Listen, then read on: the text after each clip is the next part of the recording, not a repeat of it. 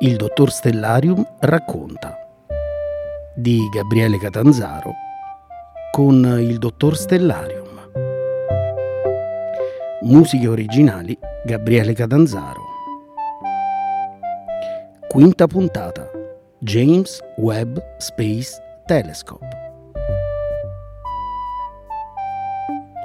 E allora, salve a tutti, buongiorno, buonasera, buonanotte, non so a che ora ascolterete questo podcast, ma come al solito ogni momento è quello giusto per parlare di cielo, di spazio, di astronomia e di tutto quello che ci sta intorno. Dottor Stellarium, come sono andati questi 15 giorni? Eh, beh, io mi sono divertito un bel po', abbiamo avuto tante novità anche dal punto di vista astronomico e poi sto preparando qualche sorpresina per i nostri giovani amici. Eh sì, mi pare che sta lavorando pure su uno spettacolo nuovo sbaglio? Eh, non spoilerare, per favore. Va bene, allora non perdiamo altro tempo e partiamo subito con la domanda che inizierà la nostra puntata di oggi.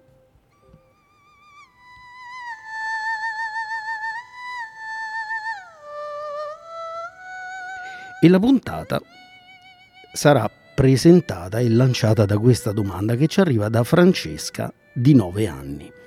Eh, sa, dottor Stellarium, l'altra sera abbiamo fatto un evento proprio per presentare le nuove immagini del James Webb Telescope dal planetario e immediatamente la sera mi è arrivata questa domanda da parte di Francesca. Ho visto le bellissime foto che sono state presentate al mondo oggi pomeriggio, ma non ho capito cosa ha scoperto questo nuovo telescopio. Potreste aiutarmi? Dottor Stellarium può aiutare in qualche modo Francesca a risolvere e a rispondere a questa domanda? Eh, certamente, ma per fare questo, questa volta ho voluto portarvi un ospite d'eccezione. Ah sì? Eh sì, però ci dobbiamo collegare con l'altra parte della Terra dove abbiamo in collegamento il carissimo Mario Gennaro dello Space Telescope Science Institute che si occupa proprio di una parte del progetto James Webb Telescope. E allora proviamo a sentire, Mario, sei collegato? Vi sento forte e chiaro. Ciao, bu- buonasera dottor Stellarium. Buonasera. Ciao Gabriele. Ciao Mario. Come va? Abbiamo questi, queste sei ore di differenza che però per fortuna non si fanno notare più di tanto, insomma, visto i nostri tempi Guarda, anche qui in planetario. Esatto, esatto. Voi lavorate di notte, io lavoro di giorno perché lo, i telescopi spaziali sono lì in orbita, non dobbiamo aspettare la sera per usarli, quindi possiamo usarli in qualunque momento della giornata. Quindi siamo più o meno nello stesso diciamo, fuso orario lavorativo. Assolutamente. Senti Mario, io dicevo che tu eh, lavori su una parte del progetto del James Webb Telescope. Vuoi provare a spiegare un attimo a noi, alle nostre giovani, ai nostri giovani amici, che cosa fai tu con questo telescopio? Certamente. Allora, io sono uno, una delle persone responsabili di uno degli strumenti di James Webb. Eh, lo strumento si chiama NIRCam, che significa Near Infrared Camera o camera del vicino infrarosso. E NIRCam è uno, ehm, è uno di quattro strumenti eh, ed è quello che ha prodotto, se volete, le, le immagini più dettagliate che avete visto in, in, questi, in questi, giorni. NIRCAM ha, eh, come diciamo noi, ha la risoluzione angolare eh, massima eh, del, per, per, per, web e quindi è la camera che diciamo, produce le immagini di più grande effetto per, per il pubblico, anche se anche di altri strumenti, NIRSPEC, MIRI e NIRIS, produrranno risultati scientifici eh, diciamo, paragonabili, ma, eh, ma in, in, in, in, campi specializzati leggermente diversi. Quindi questo James Webb Telescope praticamente è uno strumento pieno di altri strumenti.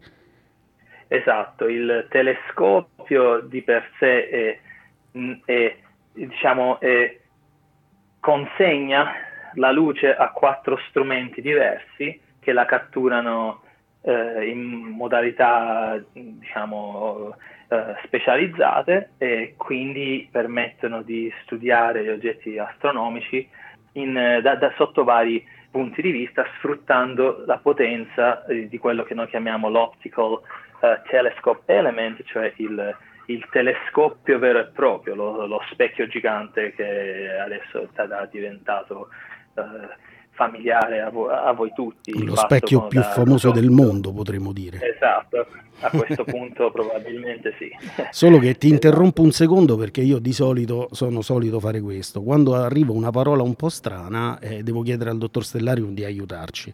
Prima parlavi di infrarosso. Allora, dottor Stellarium, ci può dire che cosa pensa lei? Come, come potremmo spiegare in qualche modo che cosa sono gli infrarossi? Eh, allora, stiamo parlando di una parte della radiazione, una cosa che non vediamo. Ora io chiedo a Mario di correggermi se dico qualcosa che non va. Eh. Ora, la luce noi la vediamo, i colori li vediamo e come facciamo a capire che cos'è l'infrarosso?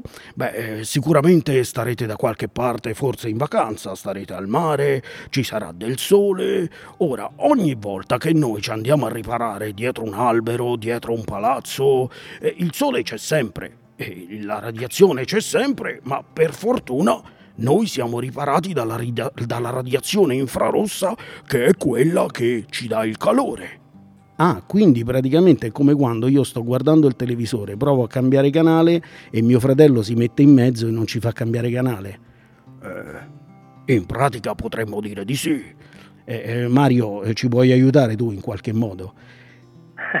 Con tuo fratello non ti posso aiutare, ma eh, per, per, quel che riguarda ciò che ha detto il dottor Stellarium, è una spiegazione perfetta. Uh, magari una um, cosa che i bambini possono im- immaginare o vedere eh, o magari hanno già visto, a volte esistono quelle eh, che si chiamano eh, camere all'infrarosso o, teles- o, binocoli che vedono nell'infrarosso e a volte eh, po- mm, potrebbero aver visto questi ragazzi immagini ad esempio di eh, no, quando guardiamo una persona attraverso questi speciali eh, tele, eh, ehm, sì, binocoli o camere. Ma eh, noi guarda qui, non so calore, se... No? Assolutamente, non so se anche in America è stato uguale, però immediatamente dopo il lockdown tutti quanti abbiamo cominciato a imparare cosa sono le termocamere, le camere a infrarossi o cose del genere, perché ovunque andavamo, nei centri commerciali, eh, in qualsiasi luogo andavamo, c'erano queste telecamerine che ci riprendevano come fossimo degli strani spettri, tutti colorati, e facevano vedere delle cose strane, parti del corpo che erano eh, più scure, più chiare. Quindi praticamente potremmo dire che quello che fa il James Webb Telescope è in qualche modo osservare come fosse una termocamera? Prendiamo la temperatura del gas e della polvere delle stelle eh, che ci sono nell'universo. È un'analogia molto, eh, a dire direi quasi perfetta. Ah, bene, grazie. E, mh, mm, qual è il vantaggio di guardare però agli infrarossi e di non guardare come faceva Hubble con un semplice telescopio mm, bello potente, insomma? Allora, ci sono vari vantaggi e questi vantaggi dipendono dal, uh, dal fine, dalla domanda scientifica che, eh, dalle domande scientifiche che, che, che ci poniamo eh, quando pensiamo di usare eh, James Webb. Hubble rimane imbattibile in eh, quel regime che è diciamo, opposto all'infrarosso e che si chiama ultravioletto, ehm, eh, che ha anche un, un concetto simile eh, di radiazione che noi non vediamo ma l'infrarosso diventa particolarmente importante per due eh, questioni in particolare. Una è il fatto che l'infrarosso riesce a penetrare la eh, polvere cosmica e il eh, gas che circonda le zone di formazione stellare. le stelle si formano in grandi nubi di polvere e con un telescopio come Hubble è difficile guardare attraverso la polvere, mentre James Webb sarà in grado di andare più in profondità proprio perché l'infrarosso filtra attraverso la polvere. Quindi questo è uno dei vantaggi. L'altro vantaggio al fronte diciamo, diametralmente opposto, se vogliamo, degli studi astronomici, dalle, diciamo, dalle piccole stelle alle grandissime scale del cosmo, l'altro vantaggio è che dato che il nostro universo si espande, e un concetto su, co- su, cui il dottor Stellarium ci può dare un po' dei chiarimenti in un, tra un momento, dato che il, il cosmo si espande, eh, con esso si espande anche quella che chiamiamo la lunghezza d'onda della radiazione emessa dalle stelle. Se voi pensate per esempio a un'ambulanza che eh, vi si avvicina e poi si allontana, sapete che la sirena fa un suono che cambia di, tonalità. In maniera simile, le galassie che si allontanano da noi hanno una radiazione che se vogliamo ha un tono più basso, eh, come, come, la sirena, ma questo tono più basso corrisponde all'infrarosso, quindi le galassie che intrinsecamente brillerebbero luce visibile a noi, quando si allontanano da noi diventano sempre più rosse fino a diventare infrarosse e quindi Webb sarà in grado di vedere galassie molto distanti che sono state arrossate da questo effetto che si chiama redshift eh, cosmologico. Beh, fantastico. Eh, eh, eh, pensare che uno strumento solo riesca a osservare lo spazio, il tempo, riesca a farci vedere e a scrutare dentro una nebulosa eh, queste stelle nuove che stanno uscendo fuori, è veramente impressionante. Siamo arrivati a dei livelli che veramente eh, fa venire quasi i brividi pensarlo, insomma. Allora facciamo una cosa, io chiederei al dottor Stellarium una piccola sintesi di quali sono queste cinque immagini che sono state presentate il 12 luglio e poi andiamo a vedere come poter rispondere definitivamente alla nostra amica Francesca.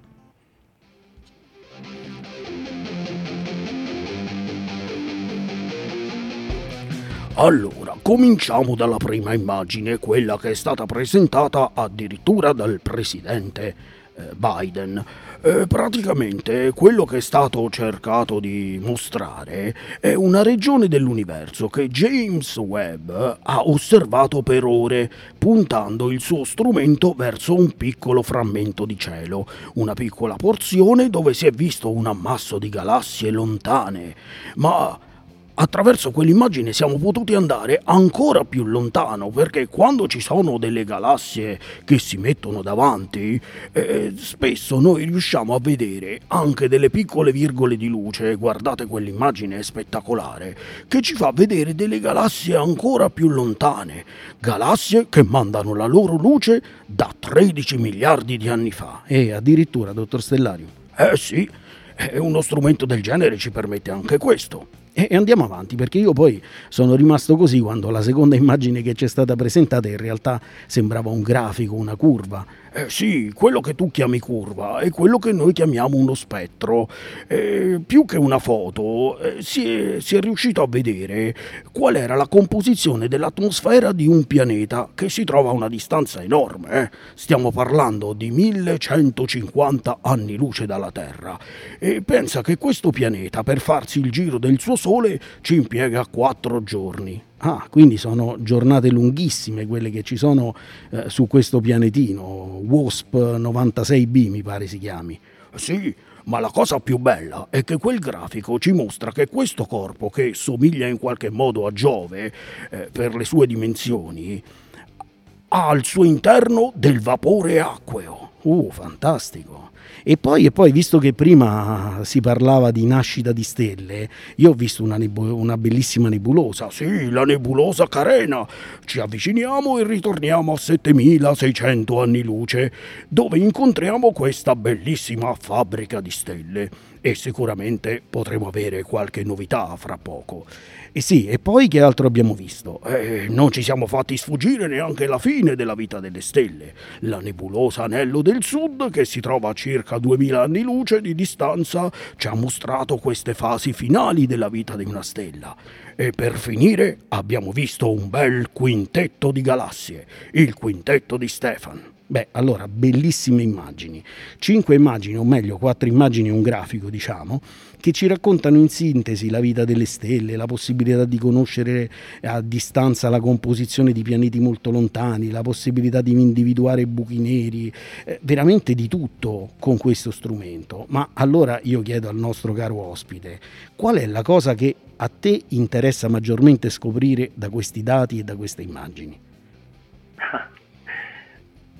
Beh, eh, diciamo che anche eh, tra noi astronomi ci siamo, di, di, dividiamo un po' il campo in, in, in varie eh, piccole fette eh, di tosta. La, la, mia, la mia fetta è la formazione stellare, diciamo che il tipo di immagini su cui lavorerò personalmente saranno quelle simili alla, alla nebulosa della, eh, della, Carena, quello che eh, adesso è stato chiamato forse la scogliera cosmica, ho visto qui su questi suoi giornali americani. Sì. Eh, Beh, per, il, diciamo, perdonami, ma io amo, amo chiamarla come le chiama il dottor Stellarium, le mamme delle stelle, perché in effetti esatto. ci fanno pensare proprio a questa nascita di tantissimi figli esatto. tutti insieme a questo punto. Mi sembra che tu sei anche un contatore di stelle, come dicevi durante esatto. la conferenza.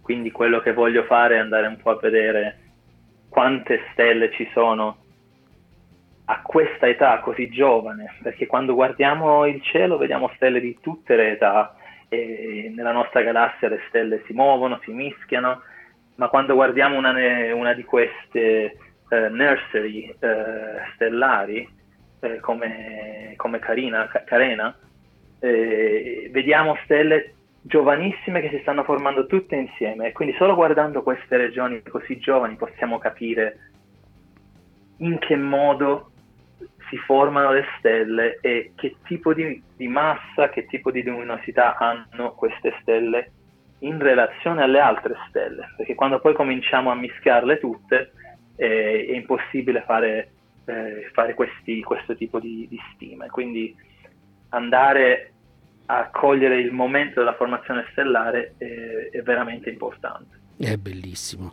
Beh, allora io guarda, siamo quasi giunti alla fine della nostra chiacchierata. Io oggi mi sono allargato anche con i tempi che abbiamo di solito perché avere un ospite importante come te non è da tutti i giorni. Allora io ti vorrei chiedere una conclusione. Dopo questa bellissima chiacchierata insieme, un messaggio. Cosa vorresti dire a chi ci sta ascoltando in questo momento e, e ci promettiamo di risentirci magari quando ci saranno altre novità? Mi farebbe piacere, vero dottor Stellario, vorrei averlo con noi. Eh, certamente, noi siamo sempre qui e questa è casa anche tua. Bene, allora un messaggio da lasciare a tutte le nostre giovani e giovani ascoltatrici e ascoltatori. Beh, io ho un messaggio per Francesca e con lei tutti gli altri ragazzi che, che, che, che seguono il dottor Stellarium. E Francesca magari sarà una, la, una futura scienziata perché ha fatto una domanda eh, che già precorre i tempi. Lei ha chiesto già cosa abbiamo scoperto con queste immagini. E io pensandoci ho, ho pensato a questa scusate, analogia. Adesso abbiamo diciamo, il nostro istituto, Space Telescope Science Institute, come la fabbrica delle Ferrari. Abbiamo creato questa nuova Ferrari, abbiamo giusto fatto un giro di prova nel parcheggio del concessionario e adesso abbiamo dato le chiavi alla comunità scientifica per fare nuove scoperte. A questo punto non abbiamo ancora scoperto nulla di nuovo perché queste immagini sono state rivelate ieri, ma abbiamo capito che c'è del potenziale per delle scoperte enormi in un sacco di settori dell'astronomia e della cosmologia e diciamo abbiamo capito che Webb manterrà le promesse fatte e probabilmente andrà oltre eh, quello che le nostre previsioni più, più rose. Il, il futuro è, sembra veramente eh, offrire tantissime opportunità e se Francesca a nove anni è interessata probabilmente farà in tempo a, a lavorare con un telescopio come Webb eh, dopo aver proseguito i, i, i, suoi studi, perché noi contiamo di operare web per i prossimi 15-20 anni. Quindi ha tutto, il tempo, ha tutto il tempo per poter lavorare esatto. anche lei con te, insomma. Esatto, esatto. Bene. E allora guarda, eh, ti tengo anche per questa nostra ultima rubrica che è la più attesa dai nostri amici, che è quella del domandone. Quindi per i saluti finali ci sentiamo fra un attimo, però lanciamo il domandone.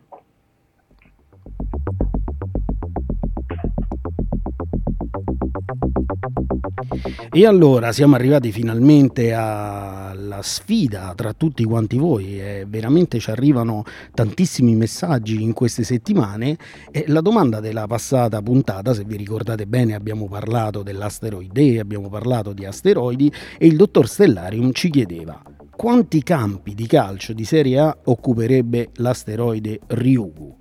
Dottor Stellari, non sono arrivate risposte? Eh, ne sono arrivate un bel po', eh, anzi è stato quasi difficile riuscire a trovare il vincitore, o meglio, le vincitrici questa volta, perché abbiamo ben due vincitrici, Giada con la mamma Livia, che hanno detto poco più di sette campi da calcio. Ah, fantastico! Quindi ringraziamo e facciamo un applauso reale, ma anche virtuale, alle nostre vincitrici e in effetti un campo di calcio, consideriamolo il più esteso possibile di Serie A, sono 120 metri, il diametro di Ryugu è di circa 870 metri, beh stiamo parlando poco più di 7 campi di calcio, 7,25 campi di calcio. E allora a questo punto è arrivata la domanda e il quiz per la prossima settimana. Intanto noi ringraziamo anche Giulio, Enza, Francesca, Ivan, Alfredo, Marco che hanno mandato le loro risposte. Non datevi per persi perché adesso c'è il domandone della settimana prossima che come ogni puntata è legato all'argomento del giorno. E allora, dottor Stellarion, lo vuole dare lei il domandone di questa puntata? Eh, ok. Immaginate di prendere tutti gli specchi del James Webb Telescope, di metterli distesi per terra. Quante persone entrerebbero in piedi su tutti gli specchi del James Webb Telescope? Eh, bella domanda. Tu hai un'idea per caso?